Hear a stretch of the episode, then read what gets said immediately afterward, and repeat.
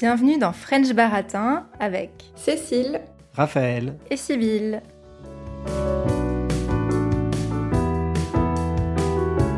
Alors cet été, on fait une pause, vous n'aurez pas d'épisode dans le format habituel avec un sujet traité en 45 minutes pour début juillet et début août. Mais à la place, on vous propose ce mini-épisode où on va vous parler un petit peu de nos projets pour cet été et vous donner quelques conseils au passage. Et euh, sur Patreon, pour nos abonnés, vous aurez plein de nouveaux bonus notamment un, cours exclusif de 45 minutes avec Cécile. Vous aurez aussi l'occasion de suivre Raphaël et Sybille en vacances grâce à un vlog. Et vous aurez accès à des exercices pour progresser en français en vous amusant. Ça me fait beaucoup penser, euh, cette idée de, de, petits exercices amusants à faire en vacances pour progresser en français, à ce qu'on faisait quand on était petit, les cahiers de vacances. Finalement, ce qu'on vous propose sur Patreon, c'est un petit peu un, un cahier de vacances French baratin. Alors, euh, Cécile et Raphaël, est-ce que quand vous étiez petits, vous aviez des cahiers de vacances Et est-ce que vous les faisiez si vous en aviez? Cécile? Ce qui n'est pas du tout la même question. euh, J'ai aucun souvenir pour être très honnête. Je crois que oui, en, mode bon élève. Euh, je pense que j'adorais avoir un cahier de vacances. Je n'arrive pas à me rappeler si je le faisais. Je pense que oui aussi, devait y avoir ce, besoin de bah, finir un cahier quand même mais euh, j'ai aucun souvenir, ça date d'il y a trop longtemps. Moi j'en avais, effectivement, je m'en souviens. Euh, je me souviens aussi que je les entamais au moins, mais je doute que j'en ai fini euh, un, une fois. je ne pense pas. Mais voilà, c'est vrai que c'était quelque chose que j'aimais bien faire, en tout cas au début des vacances. Et toi, Sybille Et ben moi aussi, j'avais des cahiers de vacances et j'aimais vraiment beaucoup leur odeur, leur toucher. Souvent, c'était bien fait. tu fais une tête comme si c'était un peu bizarre de dire ça, mais pas du tout.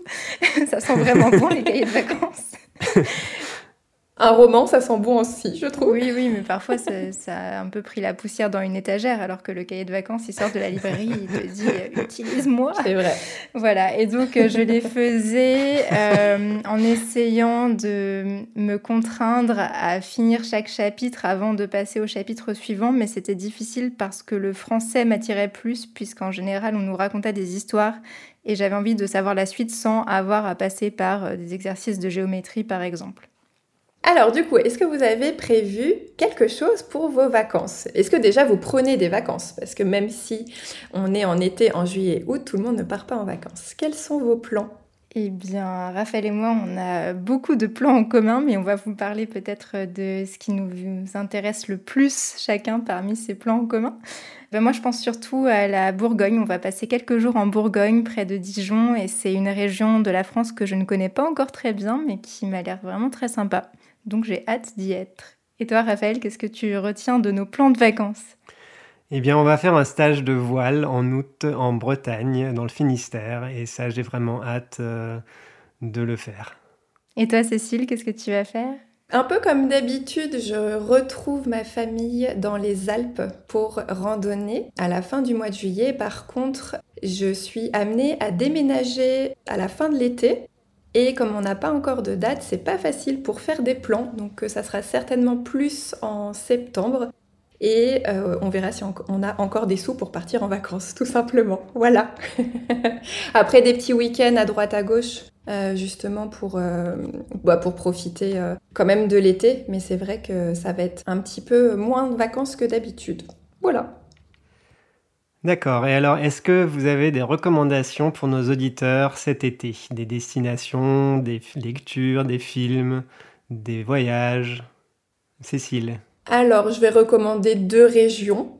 En France, par exemple, si euh, les auditeurs sont amenés à voyager dans le très beau pays qu'est la France. Forcément, en Alsace, là où j'habite, il y a la route des vins d'Alsace pour ceux qui aiment euh, déguster, on va dire, le patrimoine qui est le vin. Et donc c'est une route touristique qui traverse l'Alsace qui permet de découvrir à la fois le vignoble et donc de déguster le vin d'Alsace. Et euh, bien évidemment de toujours recommander pour ceux qui aiment un petit peu moins la chaleur d'aller vers la Normandie, forcément ma région natale, où il y a aussi un petit peu moins de monde sur les plages et qui permet de euh, juste profiter Euh, je pense notamment aux villes, bon, d'Étretat qui est très connu, mais Varangeville qui est aussi une petite ville qui est très très jolie. D'ailleurs, je crois que sur Instagram, il y a une photo de cette jolie ville côtière de la Normandie. Et donc, euh, donc voilà, pour quelques destinations en tout cas auxquelles je pense sur le moment. Super.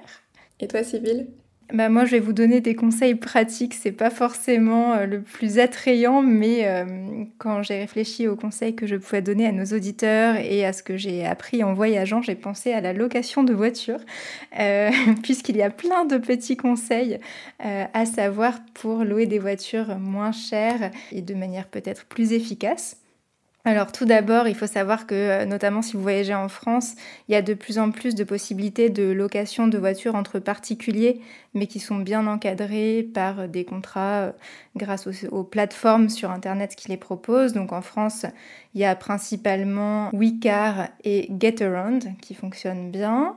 Si vous louez une voiture électrique, ce qui peut être intéressant à savoir, c'est qu'il existe une carte sur laquelle vous pouvez trouver tous les chargeurs de voitures électriques qui s'appelle Charge Map. Et pour payer un petit peu moins cher, donc au-delà de, la possibilité de louer des voitures à des particuliers, j'ai deux conseils à vous donner. D'abord, souvent ce qui coûte très cher, c'est les assurances. Alors ça n'est pas du tout euh, un message sponsorisé, c'est vraiment un conseil que je vous donne. Et il y a des assurances indépendantes en fait que vous pouvez prendre et qui couvrent toutes les assurances habituelles, mais qui sont beaucoup moins chères que si vous preniez l'assurance de votre loueur. Donc euh, moi celle que j'utilise c'est Serenitrip et euh, ça marche bien. Une fois on a eu une petite rayure et, et elle a été remboursée. Et l'autre petite technique que j'ai trouvée aussi en voyageant, c'est que quand vous allez euh, chez des loueurs euh, professionnels, sur leur site internet, vous pouvez changer la version nationale de ce site internet et les prix peuvent parfois changer avec. Donc par exemple, si vous allez sur avis.es pour l'Espagne, bah, ce ne sera pas forcément les mêmes prix que sur et ça marche avec d'autres marques. Et donc je me disais, bah, pour ceux qui apprennent le français, ça peut en plus vous faire vous exercer un petit peu euh, d'aller sur la version française de votre loueur de voiture. Vous allez euh, apprendre en gagnant de l'argent si toutefois euh, les voitures louées en français sont moins chères, ce qui est possible parce que les Français sont connus pour être un peu radins. Donc peut-être que nos voitures sont en moyenne moins chères, je ne sais pas. Et toi, Raphaël, tu as une recommandation? Oui, moi aussi, c'est plutôt un conseil pratique.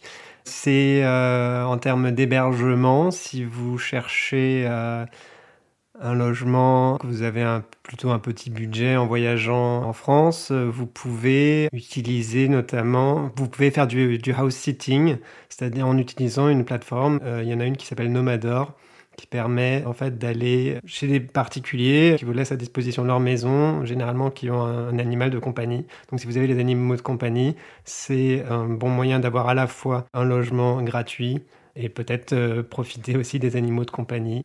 Et je rajouterais que c'est aussi euh, une très bonne méthode pour faire garder son animal de compagnie. Euh, j'ai à côté de moi notre petit chat Poki qui, qui, dort et qui dort paisiblement en sachant qu'elle sera gardée par un home sitter cet été. On espère que vous aussi, vous avez des beaux projets pour l'été, que vous allez pouvoir suivre les conseils à la fois de logement et de location, sachant que euh, je tiens à préciser effectivement ou à confirmer qu'effectivement, Sybille est une vraie pro de la location de voitures. Je crois que j'ai jamais rencontré quelqu'un qui avait autant conduit des voitures de location.